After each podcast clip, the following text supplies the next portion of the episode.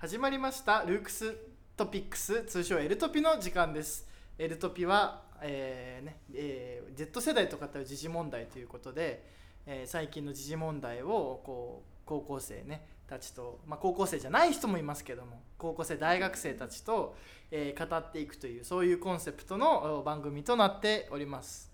で今回のスピーカーはですね、えーなんと今回はこうねあの女性会ということで、えー僕の他に4名の、ね えー女性がいて、まあ、ハーレム状態ですけども。じゃあ自己紹介。あ僕はあの前と同じの谷口なんですけども。じゃあ自己紹介お願いしてもらっていいですかね。えっ、とルークスの学生リオンです。と川越ほのかです。よろしくお願いします。ルークス元一期生。あ一期生。今卒業して大学1年やらせていただいております清宮京子です。で初登場の同じくルークス高等学院の学生の未来です。未来たんはい、みなりちゃんは初登場。初登場やった今日はね あの黄色い感じの声になってますけどー。最近天天使の未来ちゃん。はい、ということでねえー、ねエルエルトピの声はリオンちゃんですしね、まあ、はい。今日はいろいろねセイミヤさんはねあの久しぶりに来て、えーはい。恋愛会といえばセイミヤ京子というふうになってます、なるほど。けどはい、で川越さんあのこの間放課後ラジオとかね出て、はい。まあ、最近ラジオに出て、ね、ルークス女の子もちゃんといるんだよっていうかね。あの結構あのラジオ男の声しか聞こえなかったりするのであのこうねジェンダーの多様性もあるんだということで。えーということでですね、まあ、今回のテーマは、えーたまたまねちょっとツイッター見たらバズってたというかね、えー恋愛やコスパの悪い贅沢品、えー結婚しない若者のリアルというねことであのヤフーニュースのおニュースがあったわけですけども、うんはい。はい。でまああのね、この間内閣府が発表したあの資料にですね男女共同参画白書によると、えー配偶者や恋人がいないと答えたあ20代は男性65.8%あら女性51.4%というふうにですね。まああのこれこれもこれでバズってたというか話題になっておりましたね。あの若者の恋愛離れが進んでいるということで、まあこれについて、えーまあ、あのヤフーニュースさんが、ね、中国新聞さんの記事を取り上げる形で、えーこの恋愛コスパの悪い贅沢品だという記事をご紹介してるんですけども、はい。はい、でまあちょっと事例をねここで書いてる事例を話してみますと年収200万では恋愛しようという気にはならないと。うん。広島市のお契約社員男性過去31歳は恋人いない歴6年だということですね。生活に追われる日々に一生独身を覚悟すると。いうことでまああのまあなんかこの人ですねあの人恋しくなった時だけえスマホの通話アプリでえ無料で30分だけ希望する年代のこう女性と話せるということで。えー。ね、あのマッチングした20代の女性と雑談を交わして疑似恋人気分を味わうと。うん。うん、いうような、まあ、ことをやっていたりですとか、まあ、あの広島市西区の男子学生21歳はですね気になる子がいても誘う気がないと。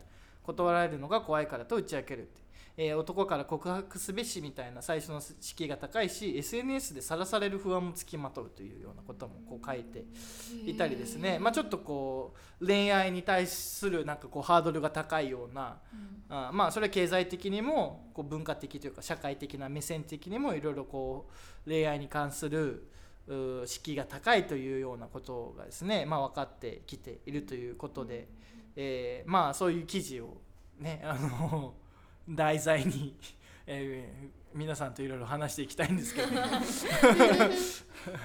どう思いますかね？この恋愛コスパの悪い贅沢品。まあ恋愛コスパ悪いっていうねのは結構なんかこう話されたりもするけども。どうですかね？恋愛コスパ悪いみたいな。こうまずそもそもの意見として。恋愛コスパ悪い。コスパ悪い？コスパ悪いと思いますか？リオンちゃんとかえー、そもそも恋愛してきたのかな？とか。あれれれれあ あれれれれれ私うんとか考えるけどデートしうんいやでもなんだろうなんかでもその似てるなんか通俗みたいなので、うん。女の子は、うん。その可愛くして、うん。それをしてきたっていうそのお金をかけてきたんだから、うん。男の人にデート代を払わなくていいみたいなありますね風潮がね。そうだから、まあ、確かに贅沢品なデートすること自体が贅沢というかお金がかかってるっていうのは、まあ、事実ではあるのかななんて思ったりするんですよね。まあだから男そういう感じだと男の人にとっては、うん。なんかこう女の人とデート行くとこうおごったりなんだりしなきゃいけないから、ちょっとなんかこうでしかもその割になんかこう傷つけられることになっちゃったりとかするとうん。コスパ悪いんじゃないみたいな感じになるっていうかまあこれもね結構あの男性の事例が多かったような気がするんですけど。そうですね、うん。今回男性メインな気がする、うん、どうですかね？女性目線からして逆にこう女性から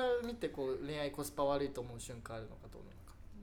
女性がえ自分はコスパ悪いっていうか面倒くさいって思っちゃうっていうかそうなんか毎回デート行くでお出かけってなるとそれこそ水族館でも入場料かかったりとか映画行くでも映画代がかかるとかででもそうなった時にはやっぱ男性はおごらないといけない風潮みたいなちょっとよぎるじゃないですか、ねコスパ悪いと思いますけどね。女性側は時間割くのが面倒くさくなるとかじゃないかな。あー確かに。うん。あんまじょそうん。あそのデートの時間さそうそうそう。割くのがめんどくさい。あーあとメイクするのめんどくさいとか。そうそうそう。うんまあ最近可愛くしなきゃいけないみたいなのか。もしれないある。でもそれはお出かけする時毎回するじゃないですか。女の子と出かける時も。自分の中ではなんかこうデートってなると緊張するとかあー。なんか気使わなきゃいけない。女性らしくいないとなんか好意を持ってもらえないみたいな意識的な面からだからそのデートで2人で映画行くなら友達と女友達と行って、なんかわちゃわちゃした方が気使わなくて済むなっていうのであ同ーじ値段をかけて考えた時にあコスパそうが悪コスパがそうみたいな、ね、そうそうそうそう友達と比べるとみたいなとこはあるかなみたいな思うけどね。どうですか？じゃあ未来ちゃんとねあのほのかちゃんという。ほのかちゃんと未来ちゃんと川越はどうですか？なんだろう。うーんでもに恋愛って言ってもやっぱり人間関係を築くっていうところなので、うんコスパを求めるのかみたいなところはなるほど。確かにね。確かちょっと考えますね。そもそもコスパを求めるような話なのかみたいにいやでも、いやこれに対してはあって、こう今私大学で寮生活してるんでわかるんですけど、まあ、お互い寮生とか、まあ、遠い実家から来てるってなるとなんかあれなんですよね。こうデートする場所がないってなって、こう考えなくてもいいお金の面についても考えなきゃいけなくなっちゃう。なんか毎回デートするってなったら公園ってなる大学生にもなってね 公園でたむろうかって話もちょっと違うじゃないです な。か。たむろ、たむろ、たむろはないでしょ。たむろうけど。なんか違うでしょそうなるから毎回出かけなきゃいけないってなった時にはやっぱデート代みたいなのかかるって考えるとちょっと考えないといけなくなっちゃう部分もあるのかなみたいななるほどね。だからこれも苦しいんでしょうね。こうこうそうそうそう。お金も考えて相手の気も使ってそう考えて。で時間もないじゃないですか。今のこの人もこう、うん。郵便でしたっけ、まあそうですね。なんかそういうことがあって、な時かなか間のね。そうそうそう、はい。まあそもそもなんかデート経験のない独身、20代女性が25%で、そんないるんだ。え10代男性は40%だと。40% 20代の半まあよもうほぼ半分がデート経験がないという感じになってるわけですけども。うん。ということはあるみたいですよ。川越さん。どうでしょう？どう思う？えー、でもなんかオタクとか言うじゃないですか。なんか推しみたいな、はいはい。そういうのもなんか結構なんかコスパみたいなのあ推しにもコスパを求めるような感じになってる？いやでもそんなに良くないんじゃないかなと思ってそれでいくと。あ推し活みたいなの？そうそうそうそう。でなんかじゃあなんでコスパよコスパ悪いなって思うのかってやっぱりなんか感情向こうからの、何？反応？反応とそうそうそうそういうのがあるからなんかそういうところがなんか面倒くさいのかなみたいな。なるほどね。そうコスパっていうのはそっちなのかなあコスパっていうのは、うんこう傷ついたり、うん。あるいはそのなんかこうちょっとなんかまあいろいろなんか人間同士いろいろトラブったりすることもあるから、まあ、そういうのを考えるとコスパが悪いのであって、みたいな。だからそれ時間帯コストが良くないみたいな感じだ、うん。まあ時間帯パフォーマンスが良くない、多分まあ未来ちゃんの意見としてはなんだあの人間関係なんだからそもそもコスパを求めるのはどうなんだみたいな話も、うん。まああるわけですよね、うんどうですかね？この辺。やっぱり人間関係コスパを求めるべきなのかどうなのかみたいなのは 結構なんか紛糾しそうな話題ですけど。いやでもなんかそれこそ SNS の話にもなってくると思うんですけど、やっぱキラキラした世界が身に染みて見えるというか感じるというか、こう同年代の子たちのキラキラ生活。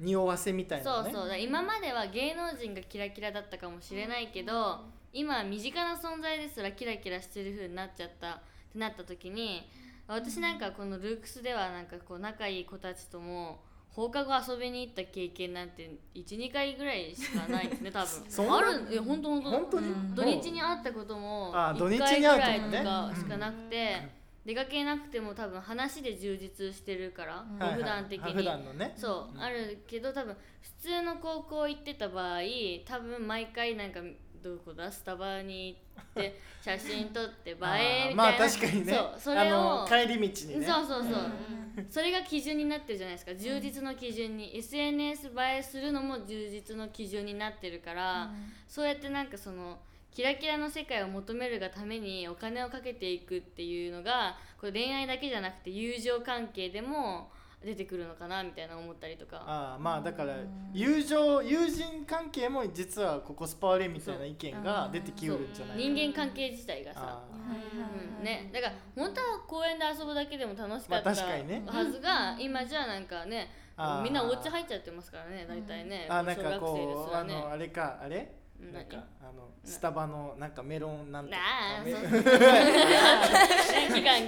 フラピチーノ飲みに来ましたみたいな感じのことやんないとね公園でたむろっていうだけでも面白かったものがそうなんかそういうことやんないといけないみたいな雰囲気になって。なってきてんじゃないかなみたいな。求めてしまうようになっちゃったんじゃないかなみたまあいな、確かにねなんかさやっぱりこうなんかはねなんかデートに行くとなるとちょっとこうなんかさねうんいろいろ考えないといけないみたいなさうん。感じのはあるよね、あるね、うん、皆さんどうですか？そういうとこ行きたい派ですか？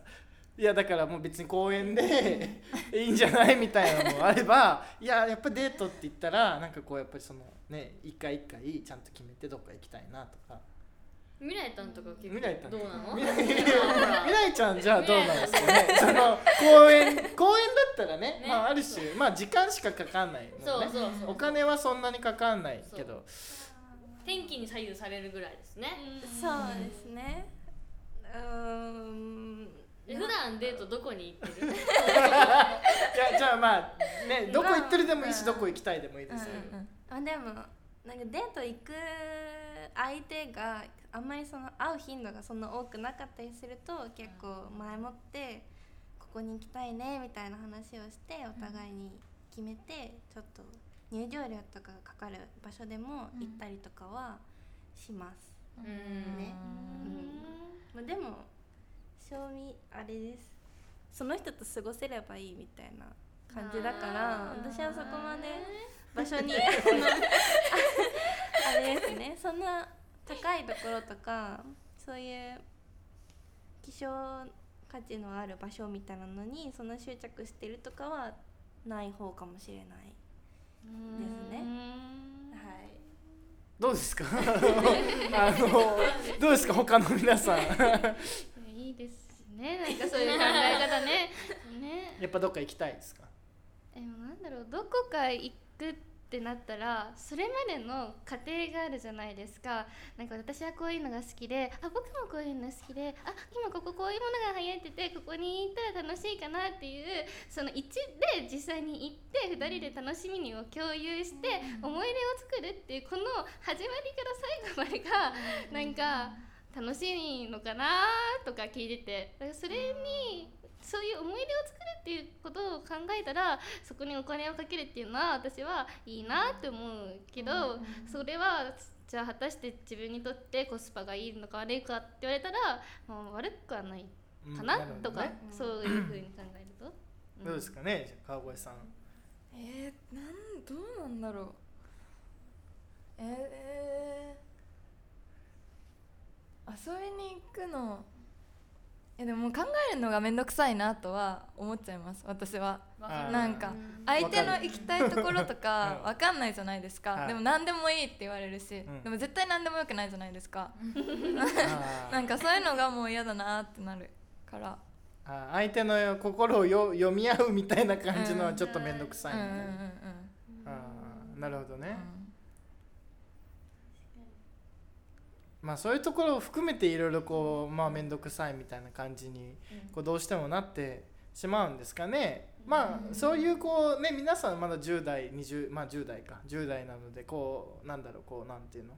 そういうデートみたいな話になるけどここで書かれてたのはやっぱりこう結婚とかなってくるとこう自分のこう働いてる、ね、年収とかを考えると結婚はさすがにちょっとこの年収じゃできないみたいなものもあるわけじゃないですか。まあデートくらいだったらうん。なんかこうまあこいつにこんなお金と時間使うみたいな感じで住んでたものが、ねなんかねなんかこう結婚とかになってくるとね年収自分の年収考えたりだとかしないといけないしね、なんかこうそれこそ社会学かなんかのやつでもやったけど結構そのねまあまだまだこうねあの学歴水準がそんなに高くない人ほど、うん。結構こう男が何とかしないといけないみたいなうん。こう価値観うん。がまだどっちかっていうとこの学歴が高い比較的高い人よりも残ってるというか、うん、だからそのまあねあのなんかそういう時は男がおごんなきゃいけないとか、女の人は男が幸せにしなきゃいけないとか、うん。まあいわゆる家父長的なみたいな、うん。まあ、そういうものは意外とねこうこう、まあ、学歴がそんなに高くない人の方が実は残っていてでそういう人の方がどっちかって多分相対的にね年収もそんなに高くないとかなっちゃうと結構こう共働きとかするとなんか男のプライドの問題があるとかなんとかっていうのもあるし、まあそういうところがこうあったりするみたいですけどだからそういうちょっと今デートからまあ半分くらい多分時間経ったと思うんでなんかこうまだあんまりピンとこない僕もピンとこないですけど あの結婚とか考えてくるとどうなんだろうなみたいなその辺が。結婚まあ恋愛は確かに贅沢品かもしれないです結婚もっと贅沢品なんじゃないかとか。いやなんか贅沢じゃないよね。え贅沢じゃない。うんじゃあどうぞ。余計お金がかかる。贅沢苦労の方が多くないですか結婚って。まあ考えても。ああそういう意味ね。ああそういう結婚するとぜその苦労の方が多いから贅沢とは言えないんじゃないかみたいな話が、そう。でもなんかこうそもそも結婚することができるっていう時点で、うん。なんかこうもう贅沢じゃんお前みたいな結婚できるかできないかで迷ってる時点で贅沢じゃん。俺なんか結婚できないよとか私なんか余裕ないよそうそうそうそう、いやそれってなんか自分の中の生活の水準な気の気持ちな感じな気しません？なんかあーまあ水ね準を多分高く見積もりすぎてる。さっきの話もありましたけど、いや批判しちゃうみたいな感じになっちゃうけどなんか別に一緒に入れるだけでいいベースだったらだって同棲するってなったら家賃半分になるわけですよ。はいはいはいはい、で食費とかもまあもうねちょっと安くなるからね。とか考えるとなんか意外とね安くなったりすることの方が多いかもしれない。じゃあ期待水準が結婚に求める期待水準が高いっていう可能性も、まそう。あでもそうかもしれないですね。子供ができるとかだったら確かに贅沢品かもしれない。だって子供ってね一人1000万かかるとさっき言ってますけど。最近ね。言ってますね。けね子供に1000万っていう1000万みたいなね。はい言ってますね。誰かが言ってますけど。そう誰か言ってますけど子供に1000万かかるってなったら確かに贅沢品ですよだって1000万かける余裕があるんですから、まあそうだね。で結婚に対する水準が高く持ってるか低く持ってるかでそのモチベは変わってくるっていうかあーまあね。持ちようが気持ちの、まあだから結婚して子供を作るか作らないかでもちょっとじょそう変わってくるんじゃないかなって思いますよ。ちなみにどうですか？皆さん結婚したいって思いまあ全然わかんないですけど思います？いつかは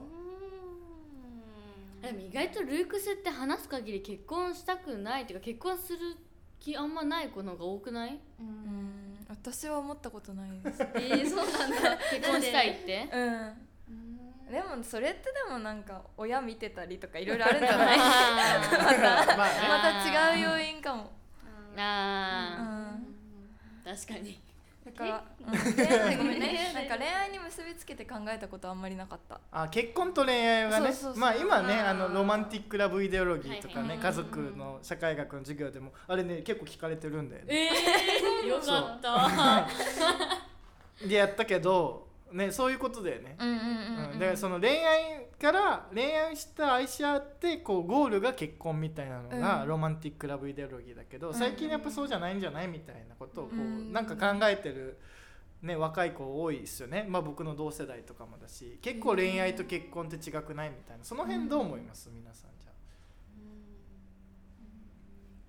なんかなんでそうなってきちゃったんだろうの方に自分考えちゃうだって単純に考えてれば恋愛がゴールだったじゃないですか。なんでそれがみんななんか離れていってなんか個人主義みたいなさ一人一人で生活していくみたいな流れになったのかなってちょ最近そっちの方が考えちゃうな、でもそれこそなんかコストとかの関係な気がする。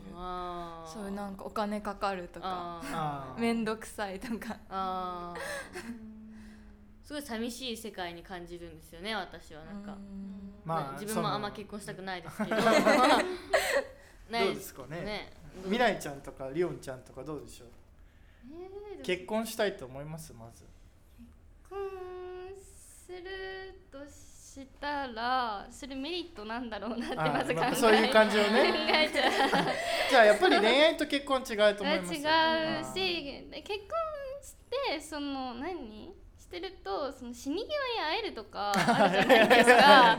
まああ集中治療室に入れるとか、ね、そう入れるとかなんか家借りるときになんかちょっとあまあ保証人になれるとかなんね。そういったふうにその自分他人の人生に深く干渉していきたいとか関与していきたいっていうふうになれるまでの相手の愛とか関心がないと難しいんじゃないのかなって思って、なんかじゃあ別にそこまでその相手と関わらなくても別に友達でいたらいいじゃないですか、なんでなら別に結婚しなくてもそこまでしなくていいなと思うなはいはい。だからなんだろうそこまで関与したいなって思える人がいたら結婚しようかなって思うけど、ああまあなるほそうどね、って感じですね、はい、未来ちゃんどうでしょう？うーんまあでも私もそんな結婚したいみたいなのはない方ですねでもなんだろう。結婚と恋愛違う。心持ちが違う。やっぱり。心持ちが違う。なんか恋愛とかはなんか割とキュンキュンしたりとか楽しいみたいな。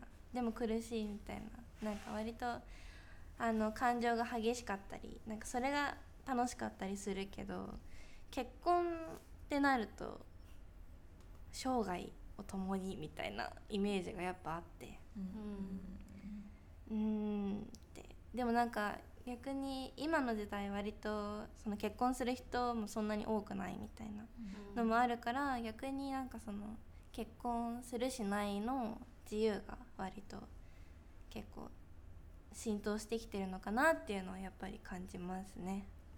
あまあ結婚する確かにこうねしない、ん？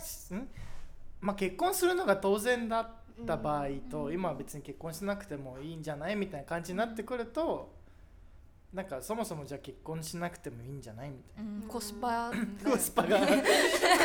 結婚のコスパがみたいなしたね方がいいかどうかみたいな。まあしかも、まあさっき京子が言ってたようにまあねあの個人化が進んでるみたいなね、まあところもああるのかもしれないですよね。だ結婚が当たり前だったらまあね恋愛したら結婚するんじゃないのみたいな。うん感じになるけど結婚が当たり前じゃなくとべ当たり前じゃなくなると別にあなんかですか？今ねピンときちゃったんですけどこう今恋愛してない時期でいたりとか冷静になった時に結婚のこう意味みたいな考え始めると、あ結婚ってメリットないなみたいななんか面倒くさいなってなったんですけど、最近好きな人ができたんですけど、なんかいや今それで思ったのは メンヘラの方が結婚すんじゃねえかと思ってなんか今なんか寮生活してるから、こう今8人で生活してるんですけど、そうなってくる時になんかみんなと一緒に入れるのは確かに楽しい、面倒なことも多いけど楽しいが多いのね、でじゃあ好きな人と別に結婚しないで同棲すればいいじゃんってなるけど多分縛りが欲しいんだなと思って。だからだからメンヘラの方が結婚できるんじゃないかと思って。うち今すごい愛が強いからその人に対して。だから結婚したいもんその人と。へでその人じゃなく全体的な人生において結婚したいかって考えたらああしたくないわ面倒くさいわってなるけど、その人と一緒に住んで家庭を築きたいかって言われたらめっちゃ築きたいもん今。結婚したいって思っちゃう。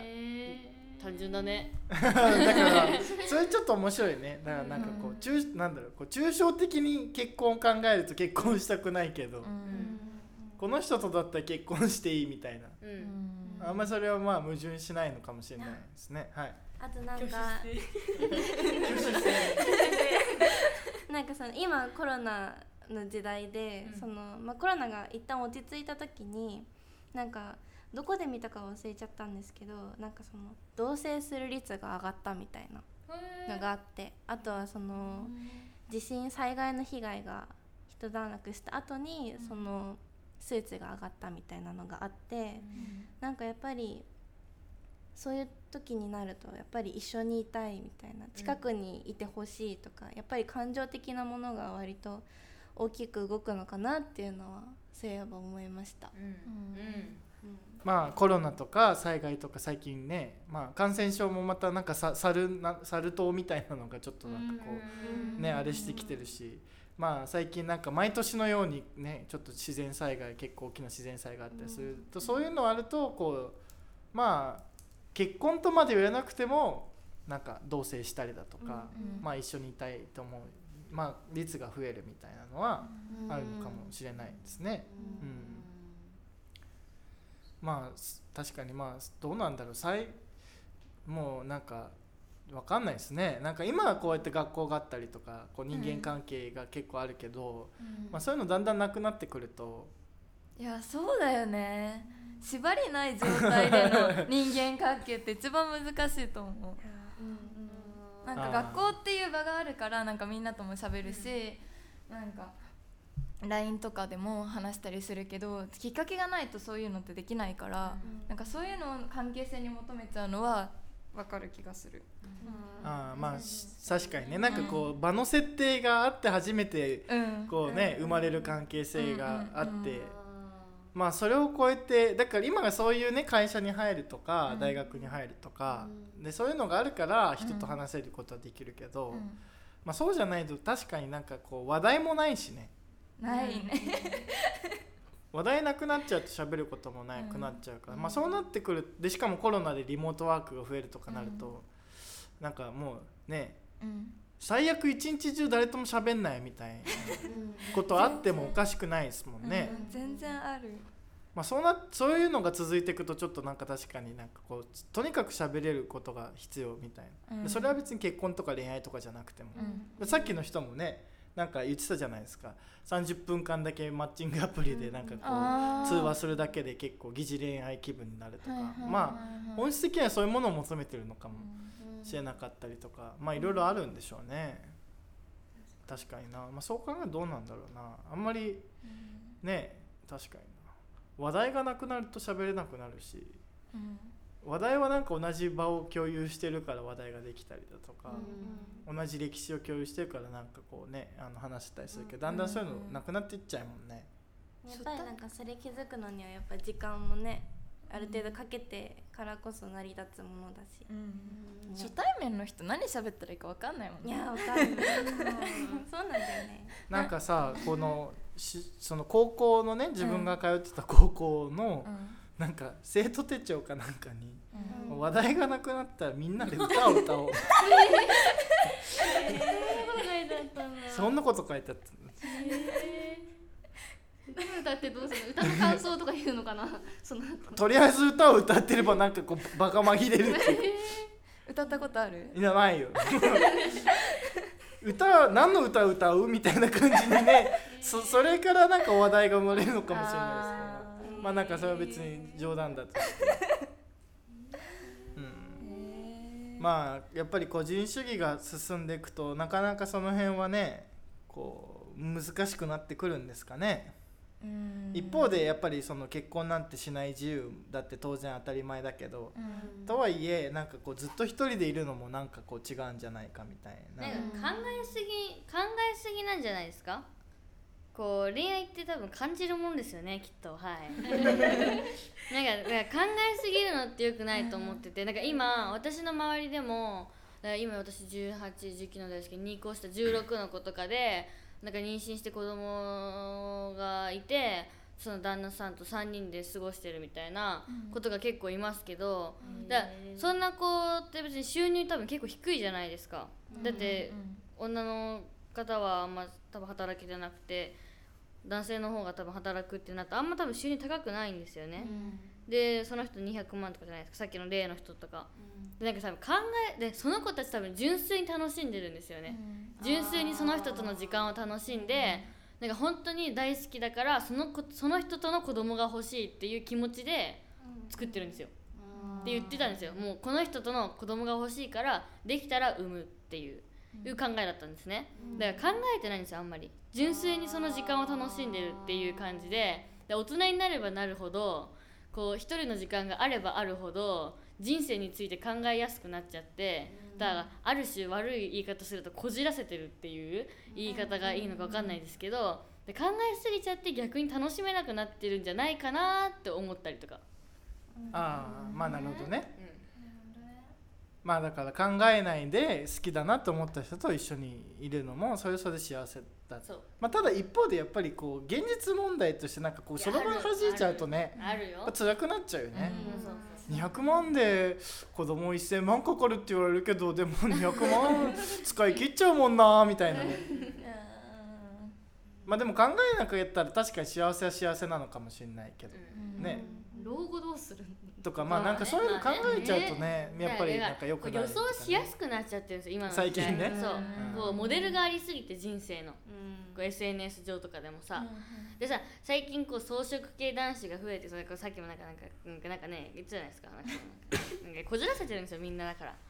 まあそのだからみんなこじらせてる。そうそう、こう恋愛しない間に先に恋愛のことを考えすぎてしまう。告白したらどうなる。付き合ったらどうなる。喧嘩したらどうなる、でマイナスばっか人間って考えやすいから、どんどん落ちていってまた恋愛する気なくなるんですよ。やっぱ感じるって大事ですよね。まあでも若いうちはそういうの大事かもしれないですね。特にねさその若いうちからそろばん弾いちゃうとそうそうそうそうなんかこうねうん。なんかコスパみたいな感じになっちゃうあーそうそうでもまあね10代20代前半とかでそうよ別にそんな将来のことを考えなくてもねいいじゃないですか正正味ね。でなんかさなんかこういやわかんない。こう僕もなんかこう29年生きていくとこう第1波第2波第3波今第3波ぐらいその結婚結婚しました第3波みたいな。そう。なんかあの大学卒業してすぐ結婚する一波みたいな。があるよね。ね。こうでだちょっと34年してみたいな、で56年してみたいなこう第3波みたいな感じでさ大体もうそうそうなってくるとさなんかもうみんな大体結婚しだすよねやっぱり。でそのだからまあそれぐらいまで待待ってればよくって、なんかその前からけそろばん弾いてるとだから20代とかでなんかね別に結婚まで考えなくても、とりあえず好きだなと思った人と一緒にいるみたいなのをやっとけば、ね、いいんじゃないのみたいな話はやっぱりありそうですね、特にその恋こと恋愛に関しては、なんか20代の男性 40%20 女性25%恋愛経験ないとかは、もしかしたらいろいろ考えすぎているのかもしれない。そうそうそう。ですよね。うん。うん。まあね確かになんか確かに20代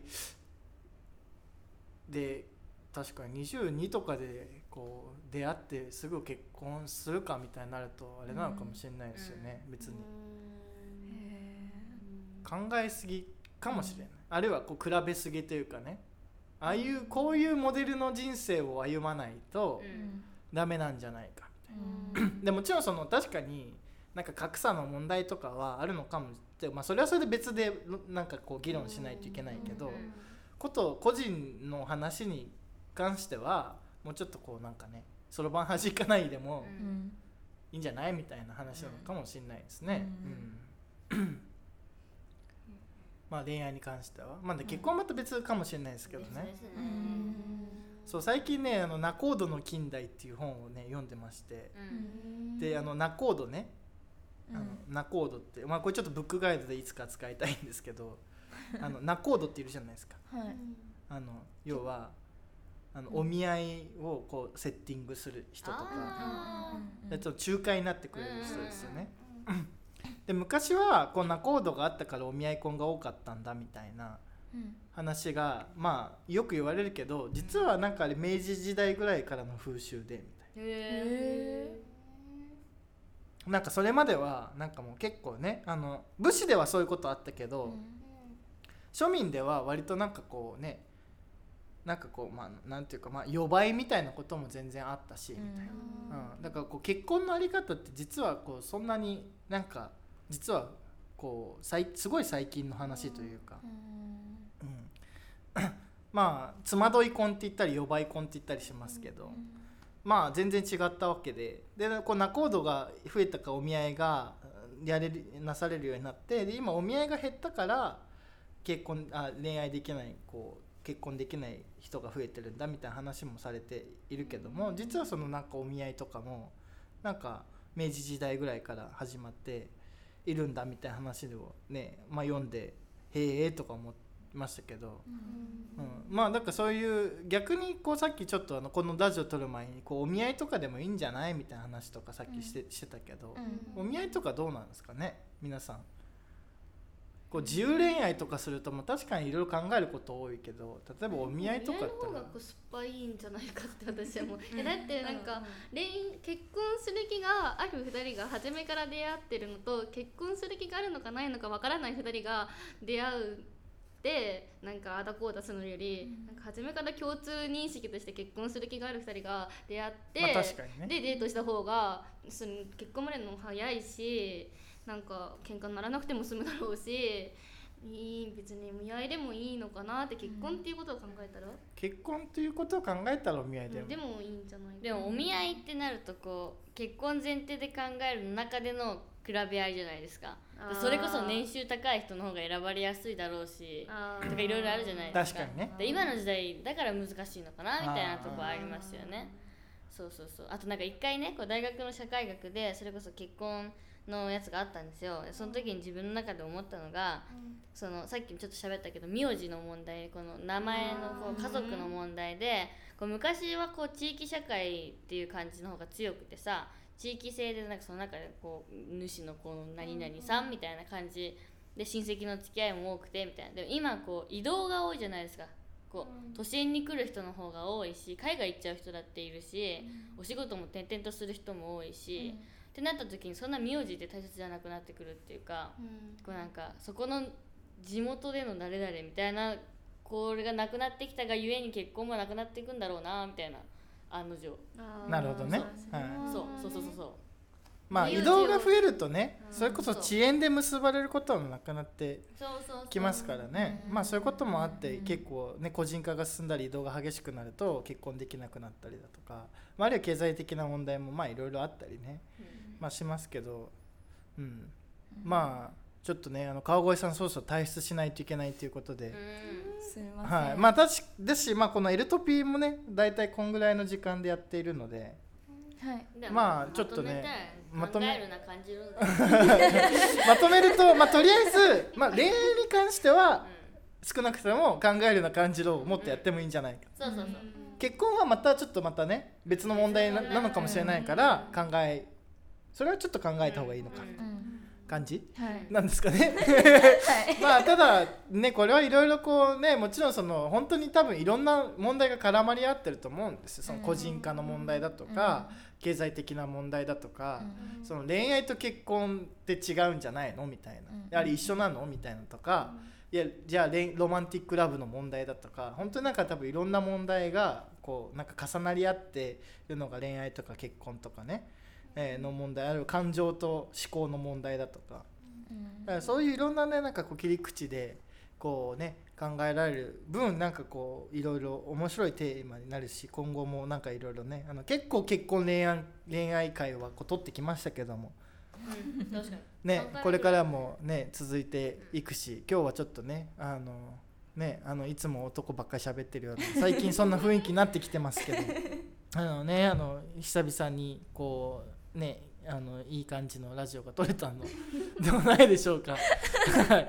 ということであのですね、まあ、ルークス他にも5番組やってましてですねこれ合わせると6番組やっておりまして、え月曜日のルークスアカデミーとうん火曜日のルークストーク、えー水曜日のルークスブックガイド、えー木曜日のこれですねルークストピックスそして、えー明日放課後ラジオで、えー不定期で、えールークススペシャルといろいろやっておりますので、ぜひそちらもね面白いなと思ったら聞いてもらえてこうフォロー拡散をね ぜひしてほしいですし、あのツイッター SNS ツイッター等 SNS もやっておりますのでルークスとね片っ端から調べてくれるといろいろ出てくると思うので、えーそちらの方もねあのフォロー等よろしくお願いします。はい。お願いします という感じで、えー今回、えーどうですかね。もうこんな感じで、はい。えー終わりたいと思いますが、はい。よろしいですかね。はい。はい、ということで、えールークス、えートピックス、えーこれにて終わりたいと思います。ありがとうございました。ありがとうございました